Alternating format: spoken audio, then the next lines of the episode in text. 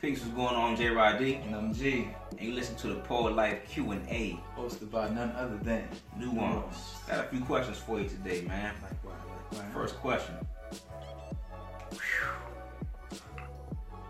Are your poems typically based on experience, or are they just made up? For me, it's a nice balance 50 50, I would Okay. say. And I wouldn't say it's made up. For me, it's, it's I write what I see. You know, I write, you know, anything from somebody walking down the street or a situation that I saw, Mm-hmm. pull that energy from that situation. You know, so it's not necessarily made up. It's just written in a moment where I experienced something or I saw Yeah. something, and I was just observing. Definitely. You know, what about you? Same thing. Uh, it's a lot of experience and observation. Um, so how I make it up is just I just try to format it in the way that I can clearly convey that message. Whatever I learned from that experience observation. Okay. Yeah. Okay. Okay. So, what advice would you give somebody who's starting out, who's just fresh out there, who wants to get into poetry? What advice would you give? them? Um, don't be afraid of your own voice. Don't be afraid of your own voice in the sense that when you do decide that you want to get into this, Okay. you know, you know, try to try to create your own path. Like like this is your journey is starting now. You want to begin writing. Mm-hmm. Your journey begins now, so you can't be afraid of what you want to say. You can't be afraid of what will come. You have to just actually put your feet to the ground and start walking. What about you? Be original. Okay. Use your voice to show and tell your story. Definitely. It's very, very important, man. It's, it's okay to study. It's okay to, you know, watch how people do their thing, but make sure your thing is your thing. Occupy your own lane.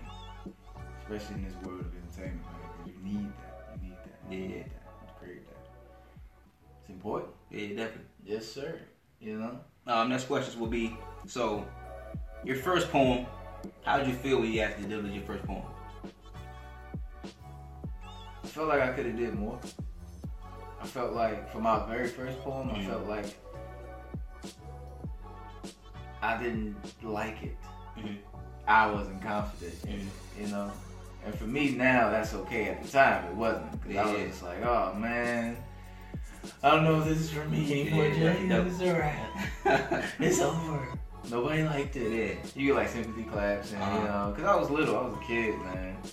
But at the same time, it's just like, yo, now that I'm in this position I'm in now, Mhm. I'm grateful for that experience. So that first poem was scary. Yeah, definitely, definitely. was It's good. scary, man. What about you? Uh, when I first performed my first poem, uh, I actually liked it. I mean, I, I, I memorized it, Rarity. took my time to, to, to get it right, get it perfect, and the first time I said it, it was kind of like it was a relief because I actually like make sure, made sure I had it down packed, 100, 150,000 percent.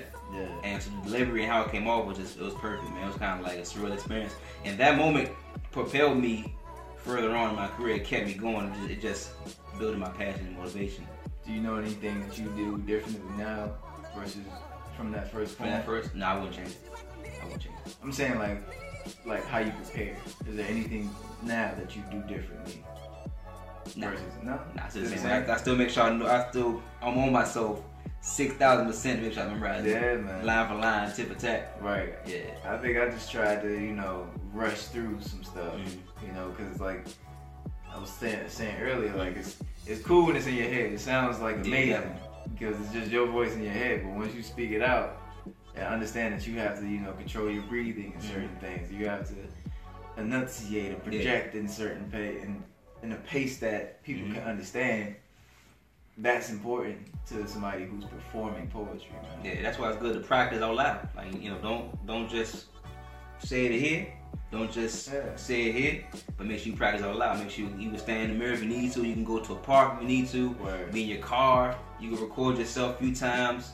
You may not get right the first time, but you're gonna keep on hitting that same line eventually. So once you hit that line, you get it right. Yeah. So Fall in love with your own voice too. yeah, Get definitely, used to hearing your own voice. Definitely. Some people don't like the way you sound, definitely. but it's okay, man. It's how you like your voice projects how you Mhm. give it. You know. But I know we get this question quite often. But how long does it usually take you to write a piece, bro? It depends on what I'm trying to say. Um, the longest it's taken me to write a piece has been three months. And that's because I was really cooking. I was really like thinking and looking, observing and living. Yeah. So when I finally had something to say, it would be amazing. And when I finally started writing, I was able to write four poems straight. So that's as long as it takes me. Mhm. Um, I'm always in a position where I'm thinking, I'm looking, observing, trying to learn, trying to grow, and I know a poem coming. So I like it's always it's always like a process. Um, so there's no telling how long it may take. You know, I guess it depends on how heavy it is. Yeah, man. Same. It's the context. It's like, okay, if it's something that I'm feeling or that's really been like on my mind, Mhm. sometimes it's hard to write Mhm. that. But sometimes it's very simple, it's very easy. And then when people actually write something for them, Mhm.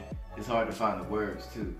But my man, longest time I've had, it took some months. Mhm. I don't know if it was as many as three, but it took quite a while to really piece and keep like piece and keep the poem together for me. Yeah, I got And as quick as you know that same day for me, I've been able to write that. But Yeah, for something that I wanted to project it and give to the people, it'd take a couple days. That's cool. Definitely, couple days. definitely, that's yeah. But that's that's just us. Mhm. you know. But and we we get asked this too. Where you know, how can we help people find venues and events for poetry nights and open mics and all that jazz here in the DMV?